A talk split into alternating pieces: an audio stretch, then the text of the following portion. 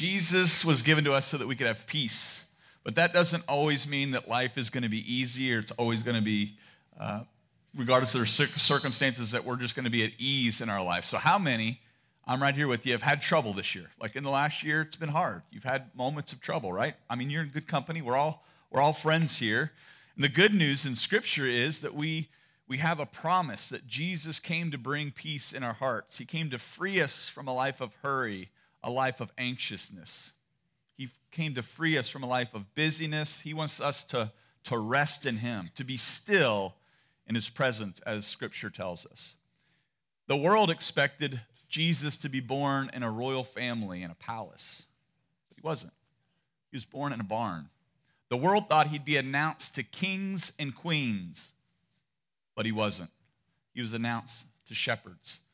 The world thought he would come with pomp and circumstances. He'd have an iron fist. He'd be full of military might. But he didn't. He didn't have any of that. But he did come full of peace. And he came alone. Jesus' birth and ministry looked different than what the world expected. And our lives as Christ followers should look different too. Our lives should have peace and stillness in it, just as Jesus had. And that doesn't uh, often make sense to other people. When we have peace in the midst of our circumstances that are difficult and hard. And it's easy to say, like, peace, right? Like, I want to live in peace. We all would say, yes, absolutely. It's really hard to live a life of stillness and peace. It's hard to live in peace and stillness when everything around us is busy, it's loud, our calendars are packed with activities. There's lots of entertainment, lots of things to do, and there's lots of things we do that we don't even want to do. So we end up settling we buy into the lie that this is just really what life is, right? Maybe we even tell ourselves the lie that someday life will slow down, right? Like when this thing happens, then life will be a little slower, be a little easier.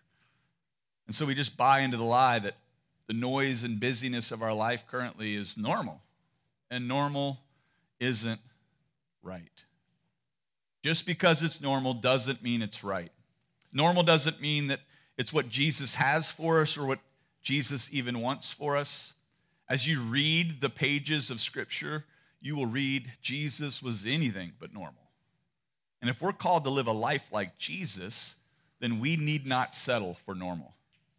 But in order to do that, we need to identify, we need to eliminate the noise and hurry in our lives. So, as we close, I want to ask a few questions. And when you came in, there was a piece of paper an index card on your seats. If you want to grab that, grab a pen that was also supplied either in the seat backs in front of you or on the seats. We're going to show some questions on the screen. I'm going to ask them. I want you to take some time. We're going to have a moment here in a few minutes to answer some of these questions. I'm going to write down on the paper the answers to some of these questions if you know them. And if you don't, maybe you capture, take a picture of these questions, and you process this in your own stillness, in your own quiet time in the coming days. Here's the first question What in your life is causing too much noise? What in your life is causing too much noise? What are the things that are so loud in your life that you can't seem to focus on anything else? It's the thing that screams at you, that's always at the forefront of your, of your thoughts, forefront of your minds. What are the things that are distracting you from hearing God's voice? What are the things that are distracting you from hearing God's voice? Where could you steal some, some time over the coming days, even if it's just a few minutes, to cancel the noise in your life, to silence it, and sit with your Heavenly Father and ask Him what He loves about? God, what do you love about me? And just sit there and wait for him to reply. He loves to lavish us with his love and encouraging words. What is stealing from the peace that Jesus offers your soul?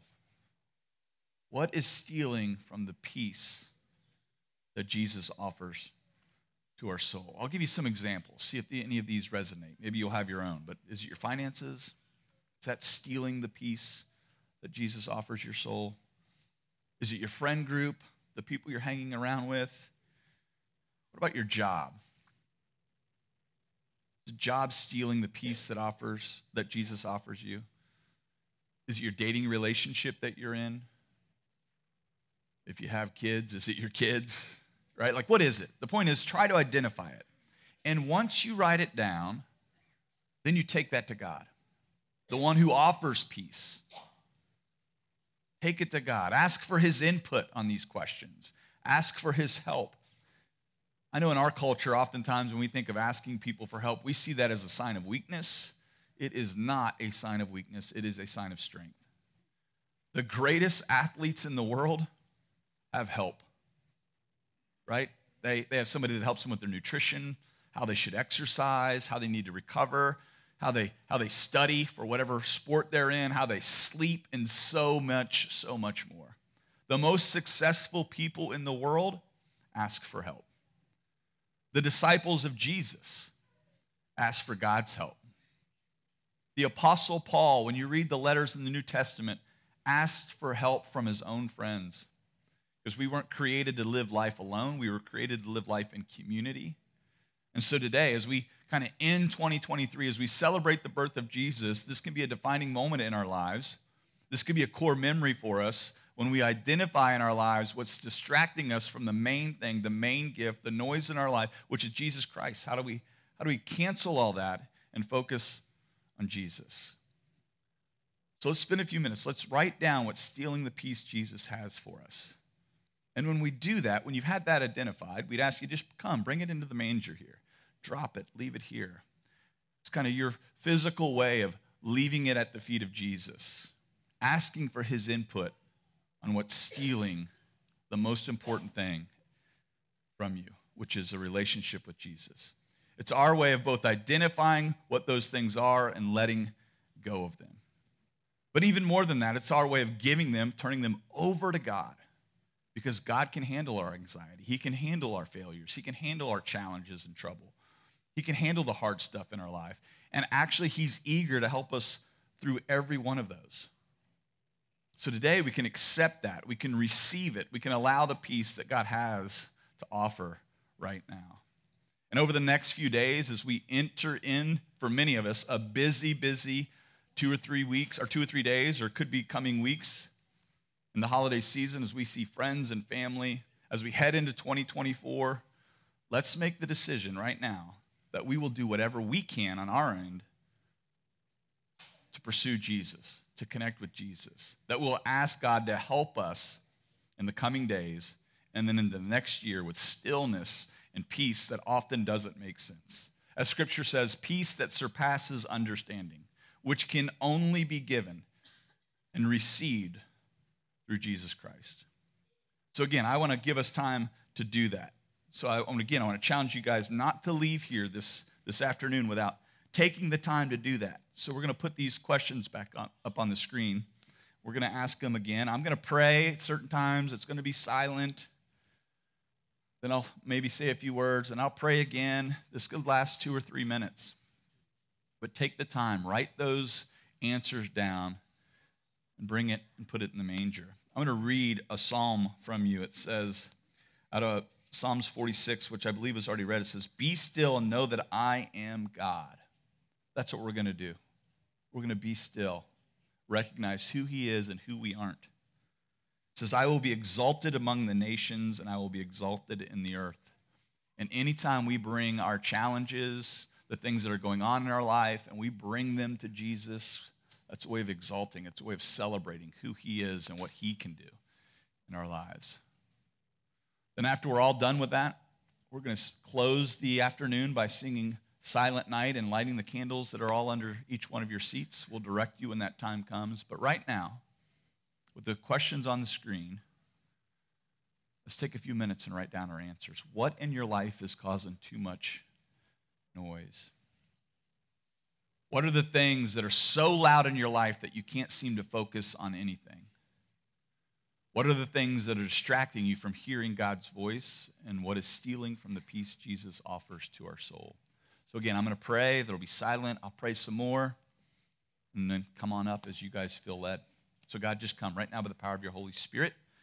God, would you just rest on this place? We know you're already here. But God, we say yes. We invite you into our lives, into this moment, that you would speak to us through these questions. God, that you would remind us that you're the one that offers peace. You're the one that loves well. You're the one that gives good gifts. So, God, what do you love about us? What's distracting us from you? I just come.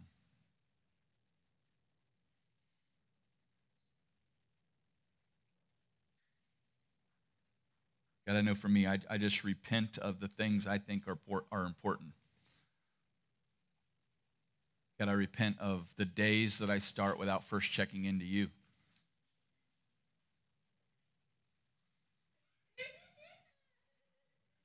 God, just come.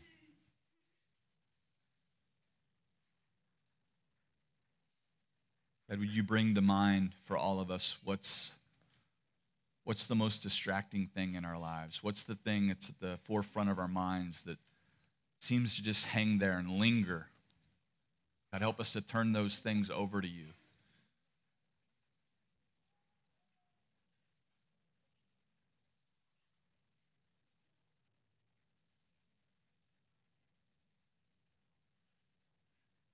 God, as we think of the next few days, the, the coming weeks, and the packed calendars that we have. If there's things we can't alter or change, would you remind us to, to go in them with a grateful heart, with gratitude, the people we get to see and spend time with? God, we pray for the, the relationships that may be a little uneasy. God, would you remind us to seek you first before we enter those environments? You would still us.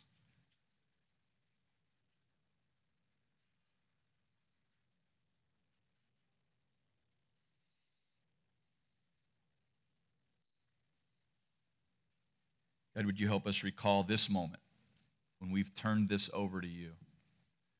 We've identified it, we've, we've brought it to you, we've handed it over. So when the enemy whispers a lie, will you help us to capture that thought, as Scripture says, and cast it aside and say, That's who I used to be, that is not who I am in you.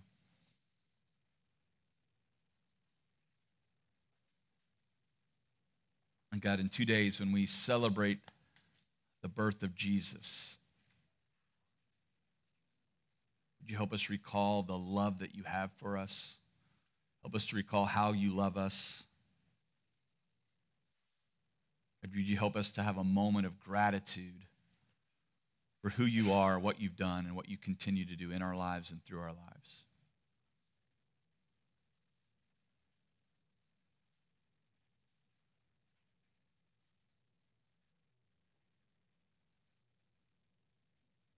God, help us to leave here with, with excitement for the days to come because we've invited you into them. Guide our thoughts, guide our words, guide our actions.